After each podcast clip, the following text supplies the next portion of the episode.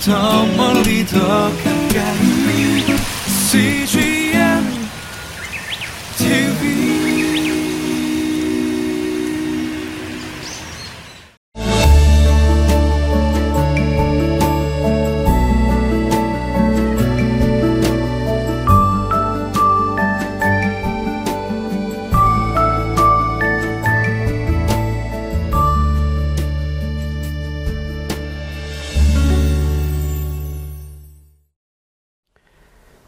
하나님께서는 한 사람을 사랑하시고 또한 모든 인류를 사랑하십니다. 우리는 그 사실을 잘 알고 있습니다. 하지만 하나님의 사랑을 받고도 어, 우리는 늘 하나님의 뜻대로 살지는 않는 것 같습니다. 여러분의 삶은 어떻습니까? 또 오늘의 삶은 어떨 것 같으십니까? 오늘 정말 하나님의 뜻대로 하나님의 마음에 흡족하게 기쁨을 드리면서 살 준비가 되셨습니까? 또한 그런 삶을 사셨습니까? 우리는 언제나 하나님을 중심에서 우리의 삶의 태도를 정하게 되었으면 좋겠습니다. 그것을 오늘 함께 나누기 원합니다.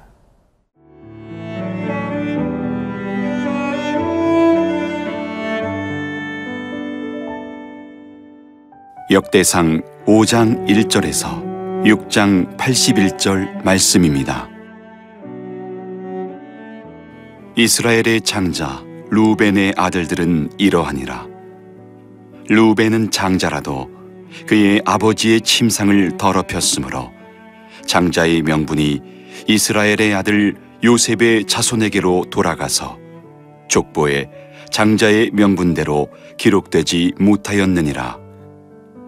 유다는 형제보다 뛰어나고 주권자가 유다에게서 났으나 장자의 명분은 요셉에게 있으니라. 이스라엘의 장자 루벤의 아들들은 한옥과 발루와 헤스론과 갈미요 요엘의 아들은 스마야요 그의 아들은 고기요 그의 아들은 히무이요 그의 아들은 미가요 그의 아들은 르아야요 그의 아들은 바알이요. 그의 아들은 부에라이니. 그는 루벤 자손의 지도자로서 아수르 왕 디글랏 빌레셀에게 사로잡힌 자라. 그의 형제가 종족과 계보대로 우두머리 된 자는 여이엘과 스가랴와 벨라니 벨라는 아사스의 아들이요. 세마의 손자요. 요엘의 증손이라. 그가 아로엘에 살면서 느보와 바알무온까지 다다랐고 또 동으로 가서 거주하면서 유브라데 강에서부터 광야 지경까지 다다랐으니 이는 길르앗 땅에서 그 가축이 번식함이라. 사울 왕 때에 그들이 하갈 사람과 더불어 싸워 손으로 쳐 죽이고 길르앗 동쪽 온 땅에서 장막에 거주하였더라 가짜손은 루벤 사람을 마주 대하여 바산 땅에 거주하면서 살르가까지 다다랐으니 우두머리는 요엘이요 다음은 사밤이요 또 야네와 바산에 산 사바시요. 그 조상의 가문의 형제들은 미가엘과 무술람과 세바와 요레와 야간과 시아와 에벨 일곱 명이니 이는 다 아비하일의 아들들이라 아비하일은 후리의 아들이요. 야르와의 손자요. 길라스의 증손이요. 미가엘의 현손이요. 여시세의 오대손이요. 야도의 육대손이요.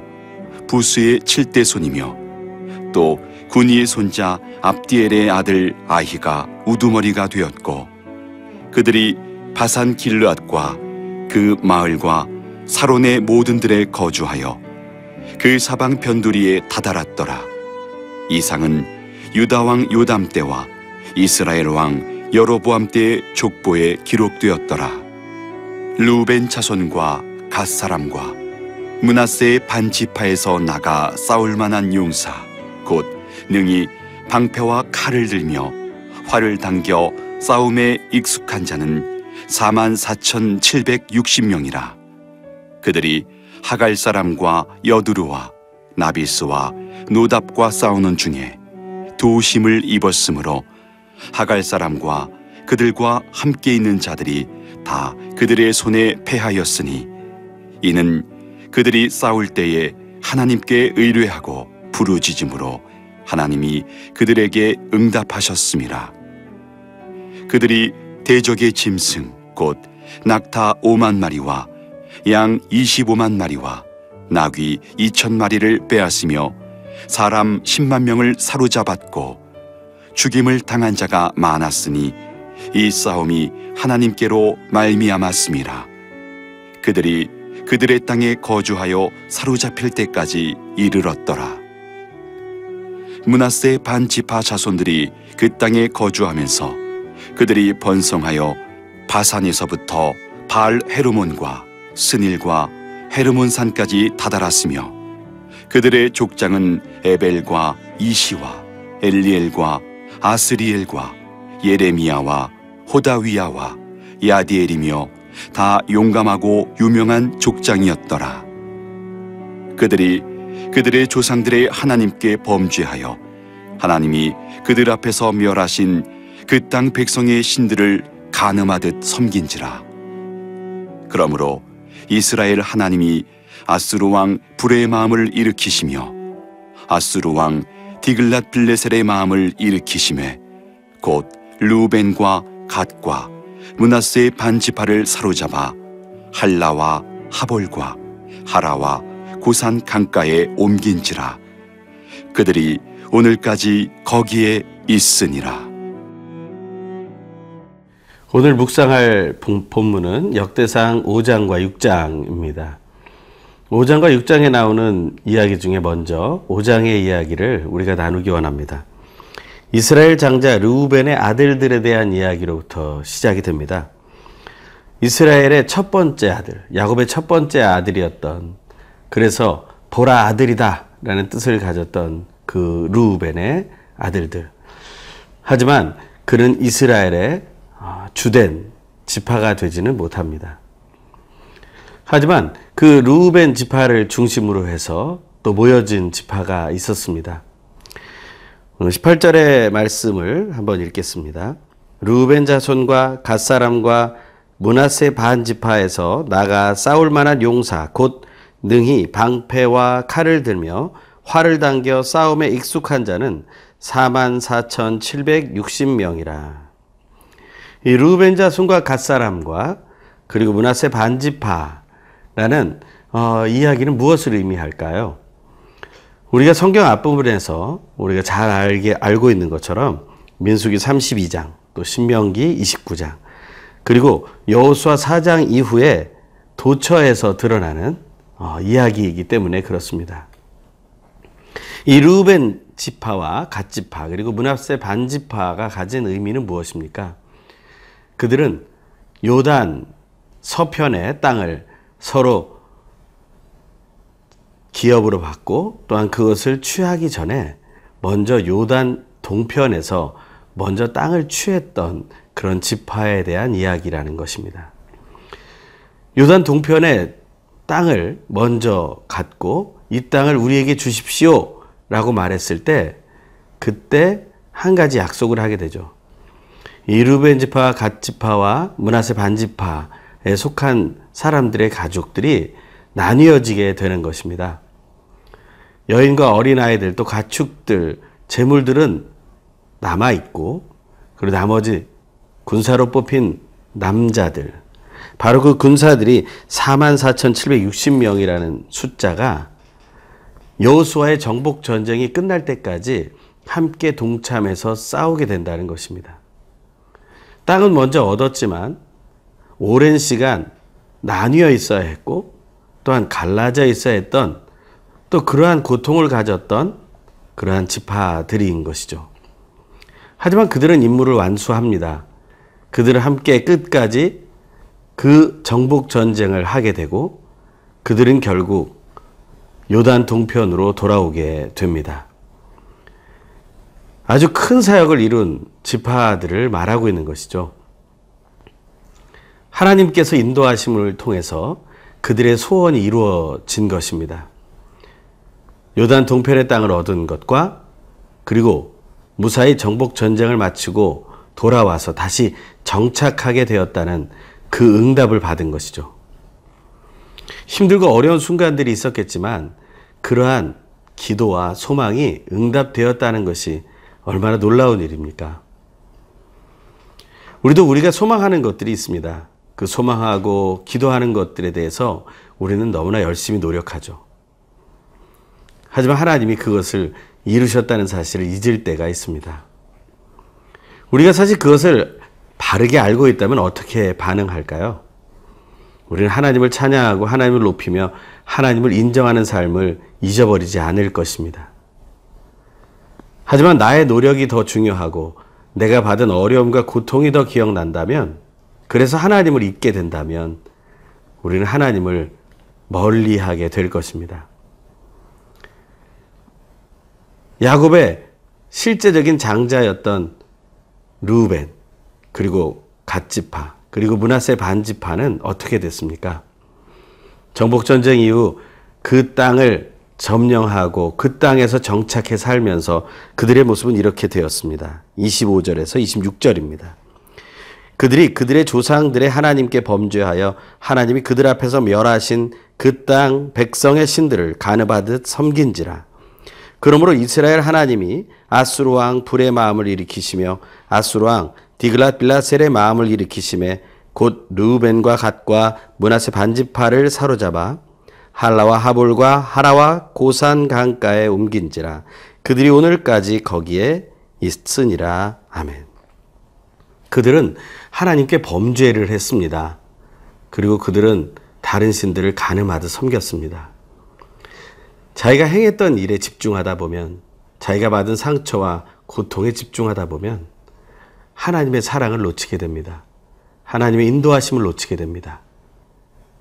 그래서 하나님은 이방 나라인 아시리아를 통해서 그 왕들을 통해서 그들에게 고난을 주시는 것입니다. 우리가 하는 모든 일들이 하나님의 손안에 있음을 기억하십시오. 그리고 오늘 하루도 하나님의 사랑 때문에 내가 이렇게 살아가고 있음을, 헌신하고 있음을 기뻐하십시오. 그 하나님이 우리의 모든 것 되시기 때문입니다.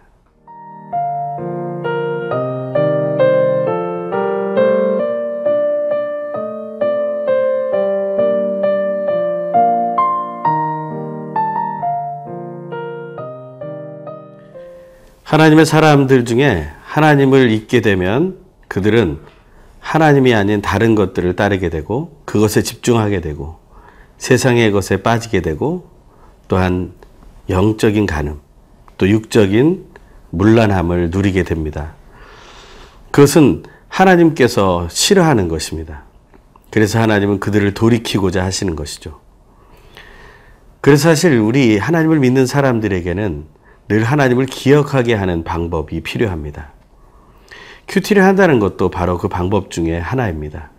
날마다 하나님의 말씀을 묵상하는 것.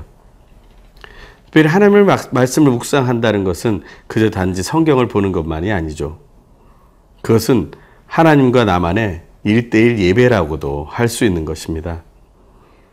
우리는 먼저 말씀을 묵상하기 전에 찬송하고 또한 회개의 기도와 낮아짐의 기도를 드리고 그리고 우리는 본문을 읽게 되죠. 그리고 우리는 그 본문을 묵상하게 되고 그 안에서 우리가 어떻게 해야 하는지를 적용할 것을 찾게 됩니다. 그리고 우리는 그러한 믿음의 삶을 살게 해달라고 결단의 기도를 드리게 되죠. 그런 하나님의 말씀을 묵상하는 그 태도가 우리의 삶에 익숙해지려면 어떻게 해야 할까요? 우리에게 늘 그것을 하라고 권해주는 사람들이 있어야 하고 또한 내 속에서 그러한 하나님의 말씀을 묵상하며 하나님께 예배하는 삶을 살아야겠다는 그런 본질적인 결심이 있어야 합니다. 루벤 지파와 갓지파, 문하세 반지파와 같은 그러한 모습을 막기 위해서 하나님은 또 한 지파를 두십니다. 그는 모든 열두 지파에 흩어져서 하나님을 바라볼 수 있게 하는 그러한 직능을 가졌던 지파입니다. 그것이 바로 6장에 나오는 레위의 아들들의 모습들입니다. 6장 1절에서 2절의 말씀을 읽겠습니다. 레위의 아들들은 게르손과 그핫과 무라리요. 그핫의 아들들은 아므람과 이스할과 헤브론과 우시엘이요. 아므람의 자녀는 아론과 모세와 미리암이요. 아론의 자녀는 나답과 아비후와 엘르아살과 이다말이며 레위의 족보 바로 이스라엘이라 불린 야곱의 아들인 레위의 족보는 이렇게 이어진다는 것입니다. 우리가 잘 알고 있는 이름들이 나옵니다. 모세와 아론, 그리고 미리암의 이름도 나옵니다. 하나님을 온전히 따르고 하나님을 온전히 믿게 하는 그러한 영향력을 미치기 시작했다는 것입니다. 레위의 아들들은 크게 게르손과 그핫과 무라리로 나뉘어집니다. 그래서 우리는 게르손 족속, 그앗 족속, 무라리 족속이라고도 말하게 되죠. 그 이야기가 오늘 6장에 계속해서 이어지고 있습니다. 그 사람들은 어떤 일을 하는 사람이었습니까? 그들은 하나님을 예배하고 찬양하는 사람이었습니다. 특히 모세 시대에는 바로 대제사장의 직무와 제사장의 직무, 그리고 레위인으로서 제사를 진행하는 직무를 행했습니다. 먼저는 속죄의 일을 했다는 것입니다. 하나님께서 죄를 속해 주시는 일을 선포하고 증거하고 행하는 존재들. 레위의 아들들은 그래서 모든 지파에 필요한 그러한 일들을 흩어져서 하게 됩니다. 하지만 그들 중에 꼭 해야 하는 일이 있었습니다. 그것이 바로 31절, 32절입니다. 언약궤가 평화를 얻었을 때 다윗이 여호와의 성전에서 찬송하는 직분을 맡긴 자들은 아래와 같았더라. 솔로몬이 예루살렘에서 여호와의 성전을 세울 때까지 그들이 회막 앞에서 찬송하는 일을 행하되 그 계열대로 직무를 행하였더라. 그들은 하나님 앞에 제사할 뿐 아니라 그들은 찬송하는 직무를 맡았습니다. 이사야 42장, 43장 21절의 말씀처럼 우리가 창조된 목적이 하나님을 찬송하기 위함이었음을 이들을 통해서 온전히 깨닫게 하셨다라는 것입니다. 우리에게는 하나님을 기억하는 삶이 필요합니다. 하나님을 기억해야 하는 또한 사람들도 필요합니다. 저 여러분이 먼저 그 일을 해야 합니다.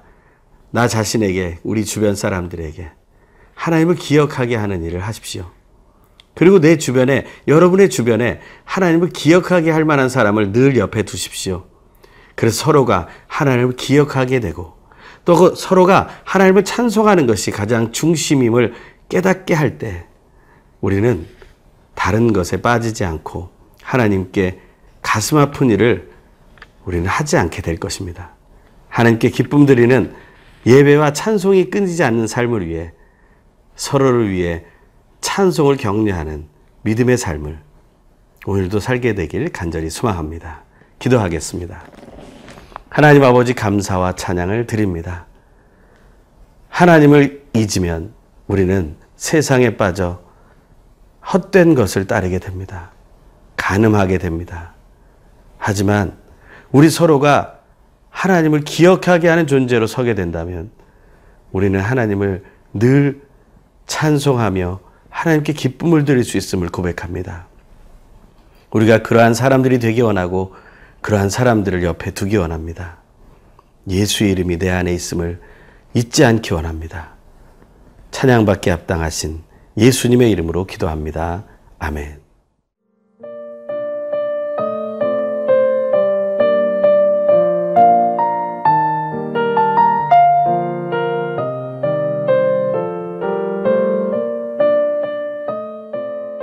프로그램은 시청자 여러분의 소중한 후원으로 제작됩니다.